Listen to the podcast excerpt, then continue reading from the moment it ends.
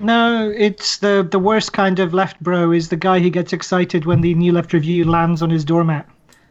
I agree with that. I that that publication is is in the in the bit. It's getting the sea. I'm I'm done with it. That and the LRB are now over. Should we get going, What's Mr. that mean? Like we're not friends, no, no longer friends with LRB and our NLR. Now friends with. No, I have no friends. American Affairs. That's American. Affairs, yeah.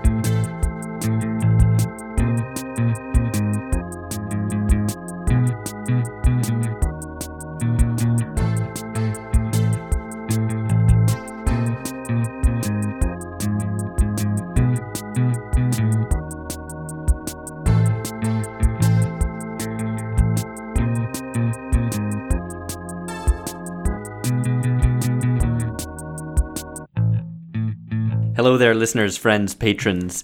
Welcome to another three articles. Uh, for those who aren't familiar, we're discussing three articles on a theme. It's kind of like a bit of a show and tell. We each bring our own uh, little thing to show, oh, you know, or big thing. And actually, in this case, uh, the articles are quite long, so they're quite big.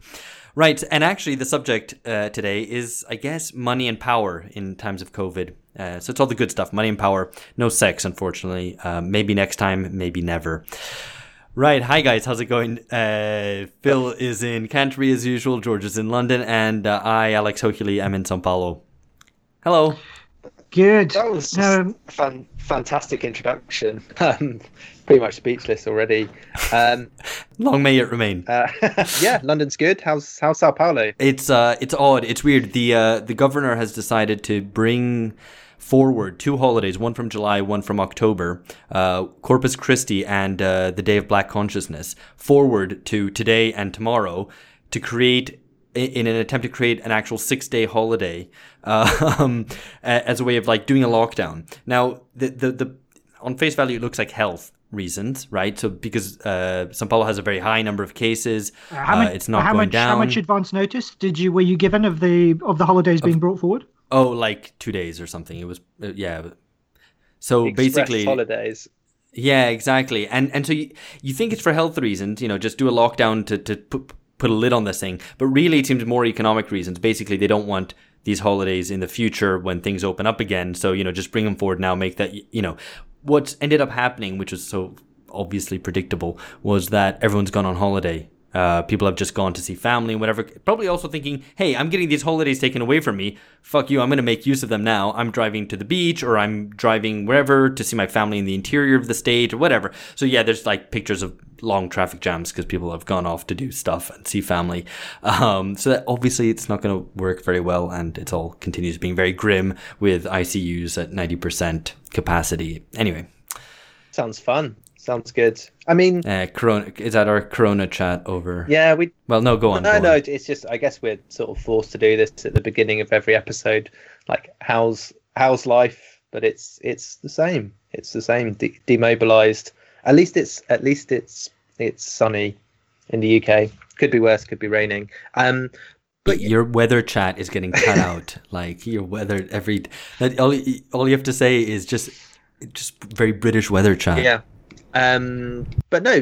Which how how are these different holidays being celebrated? Then do you have are there specific like festival practices? Corpus Christi? Do you eat the body of Christ? No, man, I'm I'm not Catholic. Um, I have no idea what they do.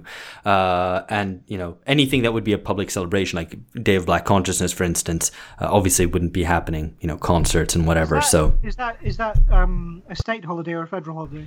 No, no, it's a nationwide holiday, but it's uh, different states kind of govern it different differently. So you know, anyway, the the, the state of São Paulo has brought it brought them forward. Um, yeah, to no great success. So, shall we get on to the articles? Yeah. Right. So, um, as I said, it's kind of money and power, and uh, and in times of COVID, we've got three different articles. Um, I'll just say what they are. I know what they are already. It's not like these are surprise things. Like we all read all of them, but we each have we each bring our own ones. So the first one, uh, which I will introduce in just a second, is by Adam Tooze in Foreign Policy: The Death of the Central Bank Myth. Um, the second one will be a uh, an interview with Philip Mirowski, uh, why the neoliberals won't let this crisis go to waste, which is in Jacobin. And the third one is a, a Medium blog by Curtis Yarvin, uh, Plan A for the coronavirus, which George will introduce uh, in the third section of this episode. Right, so um, I guess I'll get going and explain what is in this Tooze one. Uh, and guys, go ahead and you know interrupt me on, on anything.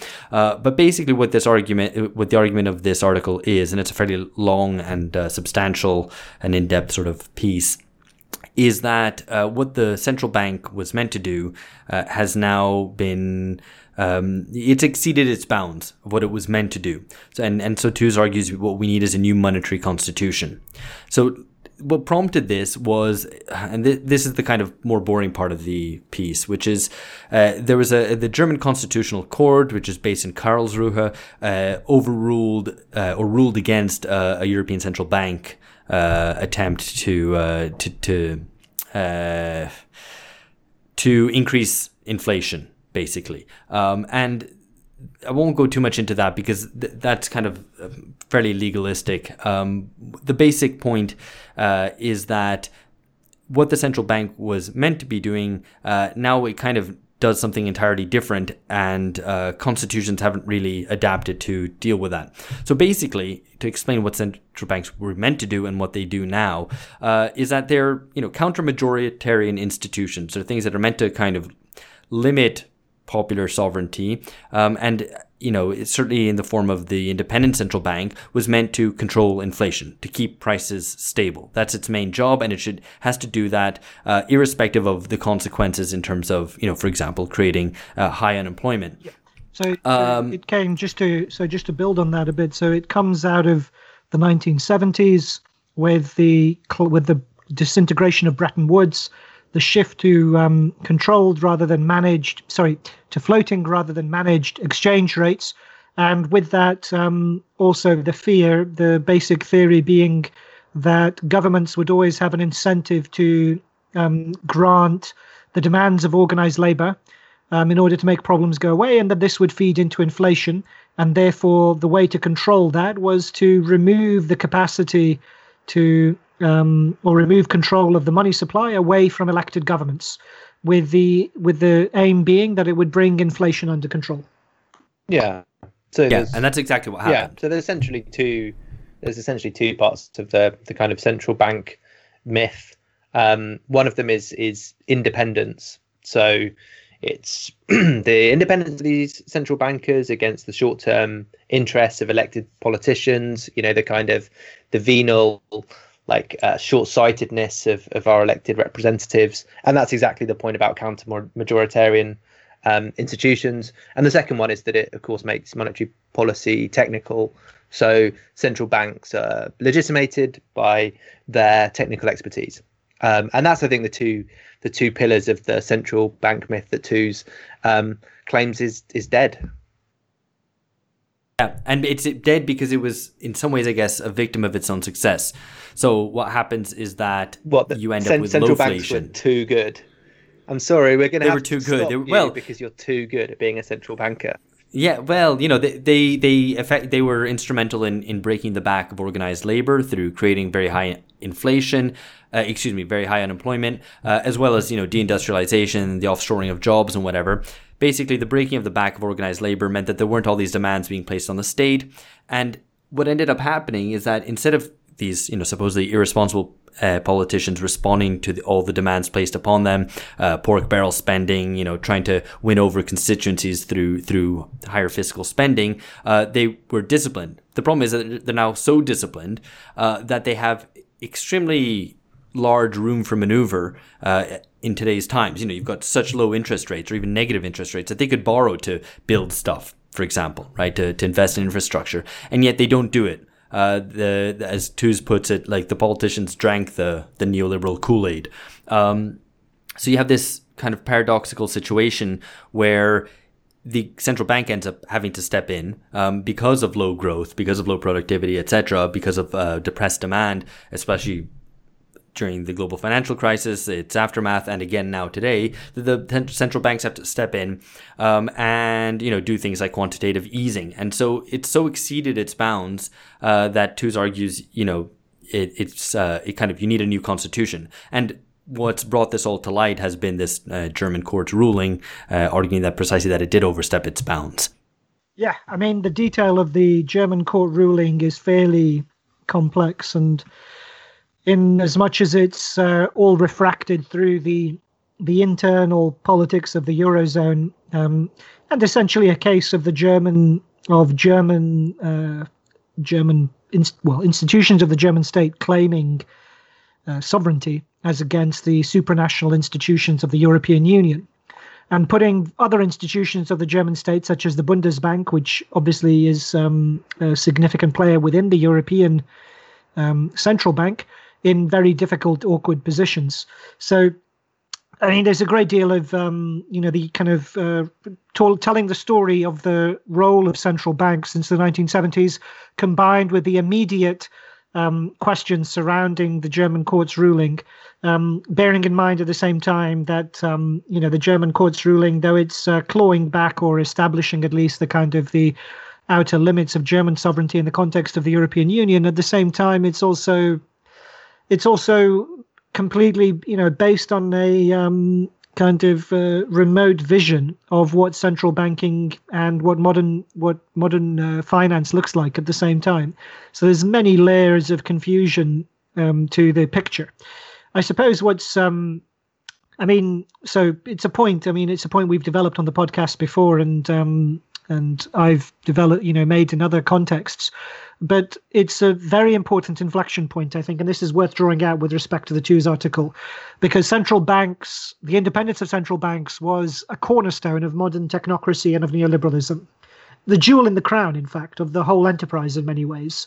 Um, making keeping yeah. the monetary control over the monetary supply, keeping control over interest rates separate from elected governments was absolutely critical to what neoliberalism embodied as a political and legal project over the last 30 years.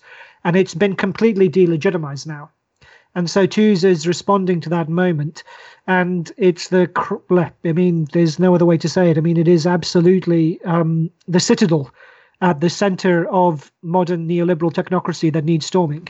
And from that viewpoint, I what I found frustrating about the Tooze article is um, and also, his whole kind of critique of central banks is that it's very Keyry. He pulls back from drawing any strong conclusions. Yeah. So mm-hmm. he doesn't say democratize. So he just says it's the end of the central bank myth, which is obvious to anyone who's kind of following, you know, kind of observing the situation. But he doesn't offer any actual solutions. He's unwilling to say abolish central bank independence. He's willing to suggest perhaps that central banks should have a mandate that goes beyond simply um, avoiding inflation. So he's trying to kind of renew, provide a kind of an expanded rationale effectively for a post neoliberal technocracy. He's unwilling to say that they should be simply reincorporated and uh, reincorporated into the and under the control and rubric of elected governments, so that the neo the kind of technocratic citadel should yeah. be stormed and overthrown. So he says we need a debate about it, you know, which seems to me a kind of a very um, let's have a, a debate and let's have yeah. the best kind of technical uh, solution yeah. win. I mean, it's a bit of a leap of faith to to for many people, I think, to take to say there are severe problems with central banks. Let's let's democratize. Let's have them. a debate. Well, no, but let's. But worse to say, let's have a debate about it. So he let's should. Have, let's have a new. Let's have a new constitution. That's almost solving the problem of the weaknesses of technocracy with more better technocracy. But if he wants a new I mean, constitution, he should no, no, no. It's, it's, it it's a legalist. He's not telling yeah. us, and it's a legalistic solution. It seems to be a legalistic solution because I mean, if you have a new constitution which is the product of popular struggles, then okay, fine. But this doesn't even mention popular struggles in the in the kind of debate over what the central bank should be. And I mean, just to kind of recap a point and maybe put it in a little bit more pointed terms because I think it's worth restating is that you know the myth of the independent central bank was that it was depoliticized. But at least there was, in some sense, uh, you know, kind of guidances of how it should work, which was quite limited. And what the, the current moment shows is precisely that it's that that it has ex- that it's basically needing to act in a political manner um, and being so much more nakedly political than it even was before, right? Yeah, um, I mean, no, sure, I suppose, but this is what I find. You know, if you want to say we need a new constitution, a new kind of framework and vision within which the role with which or which provides the um, picture within which central banks can insert themselves, tell us what the picture should be. This idea we need to have a debate about it without telling us a kind of a concrete vision of what it should be seems to me suspicious. And he is. I mean, you know, if you follow kind of what Adam Tooze has been saying about central banking and how it's been transformed in light of the crisis, and in light of the earlier great, in light of the financial crash of 2008, he's very wary he roll he pulls back from saying that their independence should be abolished and they should simply be restored to being um, subject to the decisions of elected governments. But that yeah, and I, I wanted to bring something up in, in respect to that because you know uh, the idea of a post neoliberal technocracy is quite interesting, and it's something that um, came up recently in a discussions in some discussions that I was having in part on the article that I wrote for for Damage magazine, which is that you know people going well, you know, but you can have for example, the corporatist state of, of kind of post-war Western Europe was technocratic as well. But obviously, it was more. I don't know. The, the, the room for policymaking was much wider than within the kind of neoliberal period. Um, and the question then is, okay, so if we're leaving kind of peak neoliberalism now. Uh, you know, do, does that mean neoliber- does that mean technocracy goes, or do we end up with a new kind of form of technocracy? And you could imagine, for example, because you know, Tooze mentions it here. So Tooze says slow growth, inequality, and unemployment are at the root both of many of our social ills and by the same token the problem of the debt burden right? So you could imagine a, a, a continuing uh, in, uh, con- excuse me you could imagine continuing central bank independence uh, under a new constitution and sort of new political arrangement uh, stitched up behind closed doors uh, in in parliaments or wherever. And uh, which which state that central banks should resolve these issues. But again, it's again it's it's a depoliticized form of of resolving these issues, and you know that that's completely a, a feasible thing to, or a, a plausible scenario that you could that could come about. Yeah, I mean that's that's the the challenge, isn't it? To not just oppose the, um, I guess to say that it's it's not sufficient to have central banks just solving different problems or to have so as Tooze puts it, you know, it's counter-majoritarian institutions with the single aim of of keeping inflation low. The problem is not having that single aim of keeping inflation low. It's the counter-majoritarian bit. So yeah. But it's not, and it's not just that. It's that it's monetary policy, right? It, it we're talking about the central bank, which can only really do uh, monetary policy, albeit uh, in a vastly transformed way in the ways that you know Tooze spells out in the article. So you know, to, to, restrict this discussion purely to central banks is also to kind of miss the, the, the wider political picture. Um, speaking of the wider political picture, maybe we should move on to the second article. Yeah, so this is a uh, trans. It's the transcription of an of uh, interview which um, Alex Doherty, who runs the political, um, sorry, politics theory other podcast, did with Philip Mirowski um, and it was published in the transcription of the interview was published in Jacobin. It's uh, it's an interesting, uh, you know, I mean, I'd it's worth listening to what Philip Mirowski has to say. So the basic line that he puts across is that um, the left thinks the left thinks everything is going their way as a result of Corona, because the state has had to step up to do all sorts of um, unprecedented things to rescue the economy and that this is mistaken because the left can't take for granted or assume that it's going to be the beneficiary of the COVID crisis. And that in fact, many of the that in many ways the neoliberals are um, neoliberal political movements and the or uh, theoretical movements, what he calls the neoliberal thought collective, which is um, embedded in various kind of uh, magazines, intellectual um, institutions, think tanks, um, and has the has the has control well or influence over wealthy donors such as the Koch brothers and others that they're in a position in fact to benefit and that they're taking succor from certain developments that have happened. So for instance the shift online and the ability to cut costs um, two examples that he gives would be say the fact the shift kind of to online education in college, higher education institutions is something that neoliberals have wanted for a long time. So distance learning is a way to drive down costs in higher education. And also, and they've they've got it now. Matt, I don't know if you saw the University of Cambridge is putting all of its lectures for next year online. It's uh, um, uh, yep. So I mean, there is so there. Well, we'll see. I mean, the University in Bolton, um, a much less prestigious institution than Cambridge, has just announced that it's not going to go online very pointedly. Um, so it's a bit of a mixed picture. But the other example he also gives is medicine that um, the idea that you know so effectively if you can't afford it you won't need to see a doctor but you will get access to your doctor through your internet connection.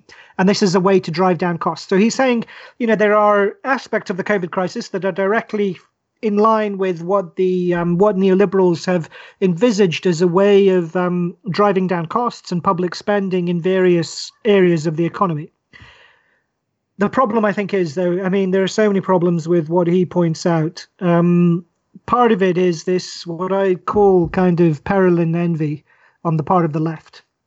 So this is linked to the Mount the Mont yeah. Society, which stemming back to the post-war period was one of the most um, kind of inf- it was an influential center in which um, various neoliberal thinkers, economists, people like uh, Friedman and um, Friedrich von Hayek would get together to kind of shape their ideas and the left has for a long time seen that um, the Mont Pelerin Society has kind of been developing over this period this schema by which they would benefit from crises and take advantage and opportunity of them. And there's always this assumption that there's this nefarious, cunning group of neoliberals who always have the best laid plans and who are always going to benefit from any crisis because they have um, highly they're highly intricately organized and they have um, control yeah. and influence and it's you know it verges effectively on conspiratorial thinking in my mind it doesn't account for the f- well i mean he, I, in, in some cases, in, in open admiration. I mean, I remember uh, Alex Williams and Nick Srnicek's book uh, on, I don't remember what it was called, folk politics, something, uh, which, a, which explicitly advocated, uh, you know, a Mont Pelerin society of yeah. the left. Uh, and I think Aaron Bastani's made comments similar. And, you know, I, I think there's, it's worth considering um, as, a, as a proposition. But I, I agree that there's a certain kind of the, yeah, there's a kind of envy I there. Can't, I can't um, tell you um, how many which... discussions I've sat through with people saying we need to do what the neoliberals did in the 1970s. We need to have oh. think tanks. We need to have influence. We need to have these. Uh, and it's uh, the uh, without accounting. I mean, the problem with it that it doesn't account for the failures of the left, from which neoliberals were able to take advantage. So it's a way of um, kind of uh, avoiding any internal discussions on the actual political failures of the left, projecting all this tremendous success onto the right. Um, and that's just the beginning. The, you can see the appeal of this um, idea, right? If you're a group of leftist academics, the the thing to do is to set up some reading groups to produce some working papers, and it doesn't even matter if nobody takes up your ideas in five, ten years time, because when there is a crisis, I think it's almost Absolutely. the ideas, it's the ideas lying around theory that you just need to have those have the right sort of um, quality of working papers. I mean, th- I mean, I, I, I would if, say if, if, within the context of a within the context of a strong left movement, it makes sense yeah. because you then want to be in place to influence. Uh, for example, left government to adopt the policies that you think are the right ones, as opposed to maybe competing well, left factions or whatever. Well, but I mean, as a way of, um, social democratic kind of left. But I mean, I think these the point is these you know these institutions exist on the left, and they have for a while. And it's a way of avoiding hard arguments. I mean, it takes for granted all sorts of things about what the left is and what it should be doing. It attributes tremendously this kind of uncanny power of influence and seduction to um, a handful of kind of think tanks and geeky um, neoliberal academics, a lot of whom were very, you know, isolated for a large part of the period in the post-war period. Um, and also, I mean, the other part of it is also that they, you know, kind of uh, all the deficiencies of the left are thrown onto on onto the neoliberal thought collective, and then it becomes a mirror in which you see all the kind of problems, in which you project all the problems of the left. So the other kind of problem in this in the piece in the interview with Mirowski is when he talks about the Leninism of the right. So he talks through these uh, mm. these examples by which. Um, these heavily funded uh, neoliberal think tanks have these get togethers with rich people where they basically tell rich people what to think and what to fund. and he sees it, he calls it Leninism, by which he means that it's um, kind of crypto authoritarian, heavily organized, centralized, and directive. The implication being that the left isn't authoritarian, the left is kind of weak, the left is uh, disorganized, decentralized, and we need to be more Leninist, i.e., the left needs to be more authoritarian. So at the same time, it grossly mischaracterizes what Leninism is, which isn't um, authoritarian, but democratic okay, centralist. Let, a, okay, but let's leave it to that B, to one side, using it as a. B, it also underestimates the authoritarianism of the contemporary left. Um, all the petty kind of micro authoritarianism, the trolling, the policing, um, the factionalism, the sectarianism, every, all of that, which is rampant. You know, the authoritarianism of the left is rampant, and all of that is kind of washed away in this um, and ignored in favor of this what he he actually wants more authoritarianism by bringing in this model of centralized ideological dictation which would supposedly I, make the left more efficient the it's it's okay, hard to begin I, with I, how much I, sorry to phil phil but i don't i don't think uh, authoritarianism isn't the central question here anyway i mean I don't disagree with many of your characterizations there, but I don't think that to the point. The point more is about centralization rather than authoritarianism per se, right? So it's about having, you know, a kind of of a political vanguard rather than uh, a, a, kind of more um, spontaneous sort of movement. In the interview, Mirowski is um, uh, admiring of what he takes to be um, this effectively authoritarian centralized direction um, which isn't, you know, the Len for better or for worse. I mean, it's not simply not the Leninist model. So he wants to, he's kind of projecting Leninism onto the right and saying we're all kind of terrible anarchists. Let's get our house in order by being more authoritarian. So, I mean, it, everything about it is arse over tit. The other problem is, and this is a consistent problem on the, I mean, in terms of the left, and it's very glaring here, is returning to the Trump is a fascist line. So, in his view, um, the COVID pandemic and in the aftermath of the COVID pandemic, um, it's a Weimar style situation that the um, protesters, the gun toting protesters in Michigan and elsewhere who want to end the lockdown are the insert, you know, kind of the proto brown shirts of a new fascist era. And so falls into the trap of um, oxygenate, you know, kind of trying to ramp up and rev up the left again with the threat of imminent fascism, which puts us back in the position of lesser evilism constantly. So always um, resurrecting the fascist threat is always a way to boost the chances of lesser evilism, rally around the Democrats and rally around any kind of option that is better than the terrible, bleak fascist dystopia that's the way that awaits us. Um, right.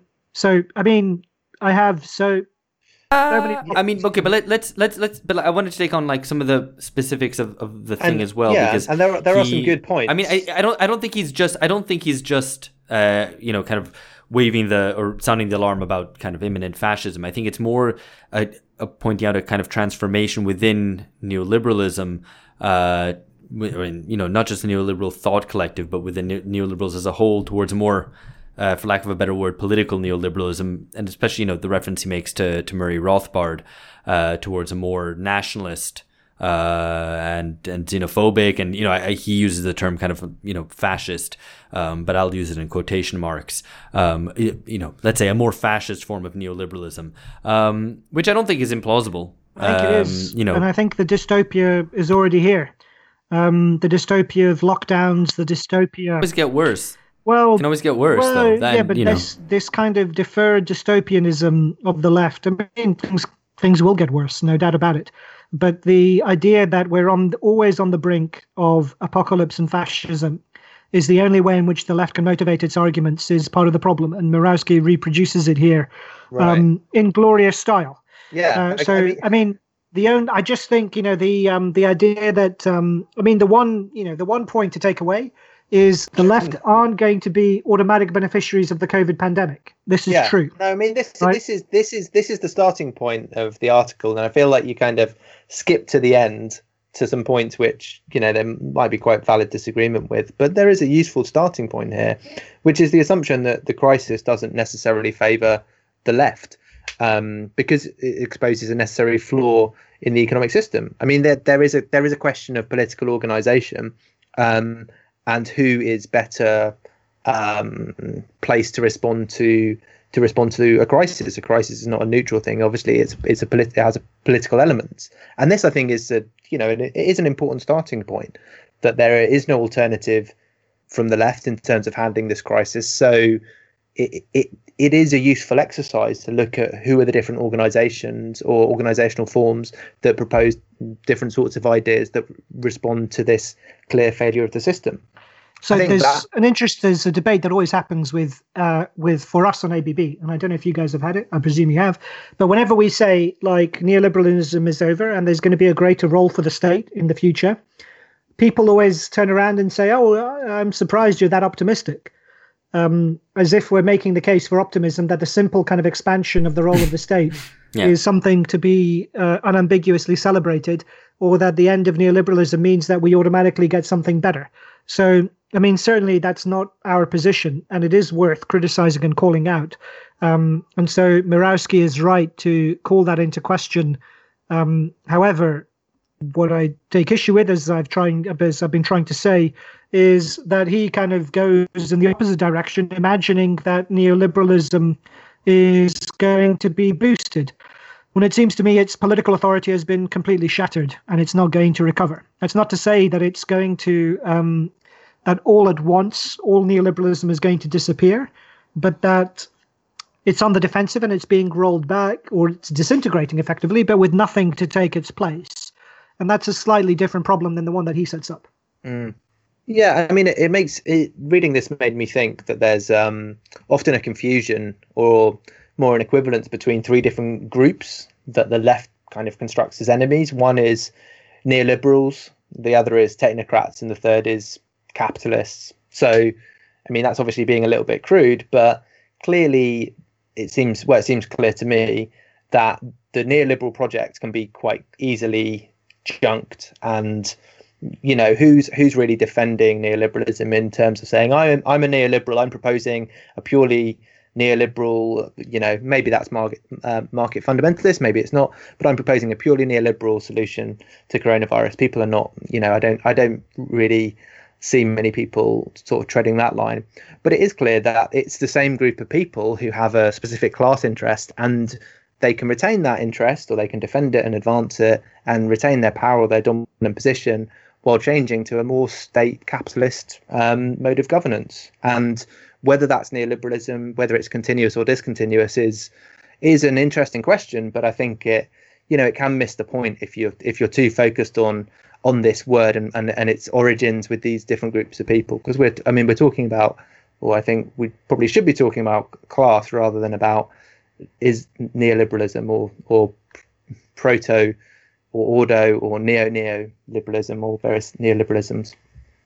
And I mean, the, I guess the Mirowski thing uh, prompts a counterfactual, you know, in its emphasis on the influence of the Mont Pelerin Society, and then later on, you know, the role more recently of like Koch brothers institutions and whatever. That uh, you know, absent those the influence of those organizations, that rule would be, or the regime would be something very drastically different, uh, and that it would be more social democratic, as if they, that would be somehow a default, uh, which which is by no means the case. So you know, absent the influence of those organizations, maybe policy would have been less, a little bit less market orientated, a bit less keen on creating markets or, or stimulating competition. But it doesn't mean that uh, that rule by elites would have been kind of more friendly necessarily. And similarly, in a in a kind of coming post neoliberal future, it doesn't mean that policies aren't you won't have economically punitive policies. It, it won't mean that you won't have austerity for certain groups of people or even for for large parts of society. Uh, it just means that things will be managed in a different way uh, so that the state might take a more direct role in in managing the economy. That's all that means. So it doesn't mean nice things are coming because neoliberalism is ending. Um, and i think that was always the limitation of the the anti neoliberal left. You, you heard it here, listeners.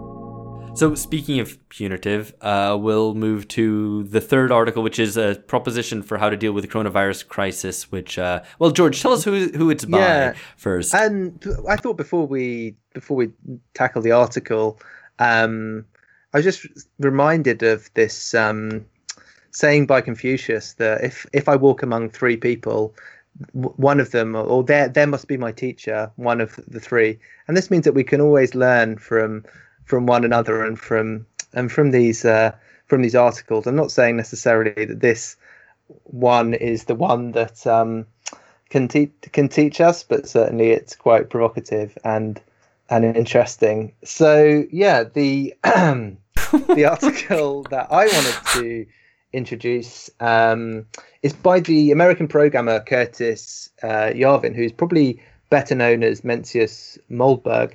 Um, Moldbug, and it's had a very influential blog in sort of late noughties called Unqualified Reservations, which sort of sounds like a B sides collection of a 2000s post uh, rock band. But yeah, it was very influential for the neo reactionary movement, and he came up with this Medium Post um, plan A for coronavirus. So the idea here is that basically coronavirus is a test for governments um, and his central claim is that the the US government has failed, um, and that this is not just a failure of this specific government, but of this form of government. Basically, liberal democracies are not able to solve problems of this of this scale. Um, and so then he comes up with quite a um, quite a. I mean, maybe we can talk through the solution that he's that he's posed. But I think the starting point is is quite interesting. This idea, and so this is a quote from the the article: "The terrible truth of the virus that the virus has revealed is that the US and the UK, as opposed to post-communist Asia and post-Napoleonic Europe, are not even countries; they are free trade zones." So he calls um, coronavirus America's Chernobyl, and he basically sort of sets up this this narrative that this is a this is a state failure, and the responses need to be um, accordingly kind of drastic. But do we? I guess the question is whether we accept this as a as a sort of as a starting point that it's it's an it's a it necessitates some of the junking of the older solutions to political problems that states would have provided. I mean, I think it's clear, like insofar as it's a critique of the withered neoliberal state and its capacities to um, actually manage problems, manage the economy, society. Uh, I think it's true, and you know, even from you know looking at it from a Marxist point of view, as from a neo-reactionary, authoritarian, whatever point of view, uh, that one can agree, I guess, in in that um, in that diagnosis of, of what of what the what the neoliberal state lacks, basically, and that specifically with the COVID crisis, that you know most Western states have not responded well. You know, I mean, it's terrible the number of deaths, uh, the the confusion, the the lack of policy coherence, and so on, um, and the authoritarianism. So you know, you kind of get, as we've discussed before, but you know. What we have in most places, in most Western states, is the worst of both worlds, where you get authoritarianism, but probably not enough authoritarianism to really deal with it if you were going to go down that road, uh, and without the kind of capacities to organize, you know, testing and tracing regimes and so on. Uh, so in, insofar as uh, you know, as far as that goes, yeah, I'm on I'm on board. I was, um, I mean, I was very, I don't know, taken aback, I suppose, by the. I don't think I've read Moldbug before. I was taken aback by how bad it was. I suppose I was expecting this kind of, you know, I don't know, the kind of uh, the great intellectual of the old right or something. You can see why they disappeared, you know, in a few months after Trump's victory. Um, so so, uh, first of all, I mean, it buys into the worst kind of apocalypse mongering over Corona. You're going to know somebody who dies from Corona. It's the end, you know, the end of the world. It's exposed everything. It's the kind of, it's finally upon it. All of this kind of doom mongering, and then it's so, it's a crude, like a crudely written 19 year old essay, disconnected thoughts, not properly, kind of, you know, some insights strung along without any real synthetic integration very poor, you know, lack of evidence, not very kind of this uh, faux this faux highbrow style is affected through invoking various kinds of ideas and making shifting various kinds of emphases over the course of the argument, but just so disappointing. If that, you know, is expecting something more from the old right that has been well, boosted so, so you, by the left. So, so what you're saying is you wanted to like it. You wanted to like neo reactionary thought, and you were disappointed that you couldn't find more to agree with. No, I did. I as but as to the substance of it. Yeah. So so yeah, I guess um the the solution, the, the, the kind of centerpiece of the solution, is the proposing of a coronavirus agency, um, which essentially has absolute sovereignty to deal with all problems. And I, I kind of thought maybe this is why this sort of um, this sort of writing is is appealing or has some vividness to it because I thought, well, this is like the starting point of a dystopian thriller. So it's like set in kind of 2060 and then you have this coronavirus agency, which started in 2020, which now has absolute dominion over the world and has somehow managed to kind of parlay its its um, emergency powers permanently. And you know the the plucky heroes then go and take down the coronavirus agency. Um, but yeah, I mean this. I was kind of surprised how, despite the the kind of seeming radicalism of some of the ideas, like the Fed should basically close out the stock market for cash and then owns all public companies. Um, it, yeah, it didn't really seem to have a. Um, I don't know. Well, and maybe this is not this is not surprising, but it didn't really have a kind of political element to it. It's like here's here's how we can have these technical solutions, but they're just a bit harder edged and and cooler and more radical than than the, the balanced technocrats. We're going to get shit done, and they're just going to talk about low inflation in their central banks. I I don't think it was that technical, though. I mean, I think they're directly political solutions, but they are they're authoritarian, nakedly authoritarian Again, ones, solution. And anti-democratic ones. So, um, I mean, unless you want to say that you know politics is only mass politics, which you know is an argument that that has that you know that you could you could argue that, but I mean, I think more more interesting is the sense of the distributed uh, distributed authority of like neoliberal states where there's a lot of bureaucracy, like people are in charge of agencies which don't really hold power, but you know, authority is divested to them from elected representatives this whole sort of mess that we're familiar with is really frustrating to someone on the far right just as much as it might be to someone on the left as well. Uh, you know, he, he makes the point that someone's appointed the head of some agency and they become a tsar of an agency, except they're not a real tsar like I would like them to be. They're, uh, you know, they're just a kind of administrator and actually can't sack people or have them beheaded. Uh, the, I think he doesn't say beheaded. That's that's my flourish. But um, make SARS great again. But but, but it's but it's also it's also interesting that you know, in terms of his vision of society, his complaint that you know what you have is a kind of soft lockdown, this pathetic, ineffective lockdown, uh, especially in the United States, uh, is done because, and I, I, grab this quote Americans are children. They are puerile, spoiled, and arrogant. When they look in the mirror, all they see is a king or a queen. Can kings be managed like wildlife? A king is not an elk. anyway, that that's just a, a reference to, to an analogy he makes with so elks. Bizarre. But the point is, is that Americans are too prickly and think of themselves as too high and mighty, uh, and don't allow themselves to be managed by an authoritarian mm. state with clear lines of control and so on. It's weird, right? Whenever somebody talks about looking like other people looking in the mirror and what other people see looking in the mirror, isn't this just a kind of classic example of projection?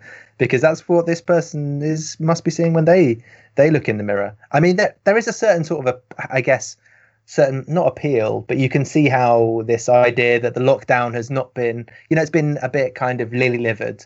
A real lockdown, a real kind of getting shit done lockdown, would have been like really taking away civil uh, civil liberties, not just kind of asking people to give them up, but actually taking them taking them away mean, that's right. I think that's right. It, it, you have literally the worst of both worlds in many ways in the state responses. So, you know, you don't have the state commandeering, you know, creating a real war economy, uh, commandeering industries to to, to produce uh, masks and PPE and ventilators and whatever.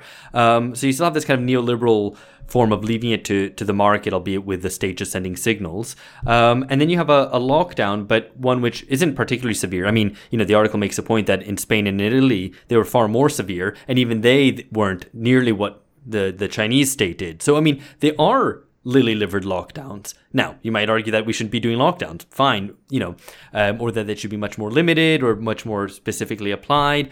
Uh, they should definitely have been done earlier, probably. You know, if you're going to do go down that road. Um, so I, I understand the, the, the frustration, or at least that that you yeah, end up uh, between two stools with the lockdowns. Explain it's um, indicated as a justification for greater authoritarianism. So rather than explaining the halting character and the uneven character of the way in which lockdowns are applied, and what it is about a what it is about a state that um, makes or, or states in general that make such tremendous shows of coercion without willing to enforce the without willing to go take it through all the way that's one way to i mean it's a to set up the it's a way of setting up the justification for greater authoritarianism rather than trying to understand what's actually going on so it's you know i mean sorry once again without being without being uh, sorry once again once again time, phil phil phil without willing to be under because it the, the connection was yeah. bad again it was rot, rot, rot, rot, without without being willing to understand what's going on, something like that. Are you sorry, Phil? Are you doing that deliberately to your voice, like making it really distorted, like the internet connection's cutting out? If you are, then please stop doing that because it's there he is. It becomes uh, so again. Sorry, Phil. It becomes a justification for greater authoritarianism. So instead of being a way to understand or trying to penetrate to what's happening in terms of the uh, the peculiarity of states that have to make tremendous performances of authority and the exercise of force. They instead, he seeks to simply use, draw attention to the contradictions of the lockdowns in Western states in order to justify greater authoritarianism, which is, I suppose, as you'd expect given his political background. But it's still, I mean, I don't want to, I mean, it doesn't seem to me to mm. have much mileage in any case.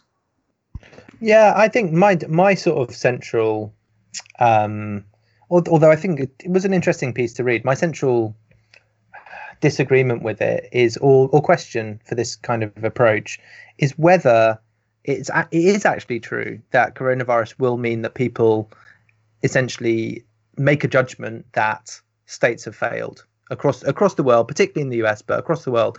Will this lead to a kind of a, a, a real a real change in the way that people see political authority? Um, I, I don't know. I don't think so. And I mean, and, and that's essentially the, the starting point of, of the article that that there's a shared assumption that people will see this as straightforwardly an example of state failure and therefore will be attracted to radical solutions. But I don't. I think that case has to be made politically that it's a that it's a political crisis. And i have made this point a couple of times before. It's experienced as a health crisis, secondarily as an economic crisis. But you have to make it a political crisis, and that's what hasn't really necessarily happened at a, a you know a broad level, and the left particularly hasn't really been able to do. Well, yeah. Though on the other hand, you know, the continuing decline uh, of of trust in political authorities could be greatly accelerated by this. And, you know, some people might be led to the conclusion that we need more authoritarian solutions. Uh, some people might decide to, you know, to mistrust politics even more and, you know, not want authoritarianism either. Um, and yeah, to be politicized in, any kind of more leftwards direction, yes, that actually needs some, uh, some political impetus to it. But I think it's important to remember that you can have a political crisis uh, without direct political intervention, and that you can have people coming to authoritarian conclusions precisely because of a lack of politicization. So, you know, I think in that regard, something like uh, Moldbug's conclusions might actually have, you know, might might have some takers out there. Yeah, I, I, yeah, I think you, you probably what you say has has a bit of, of truth to it.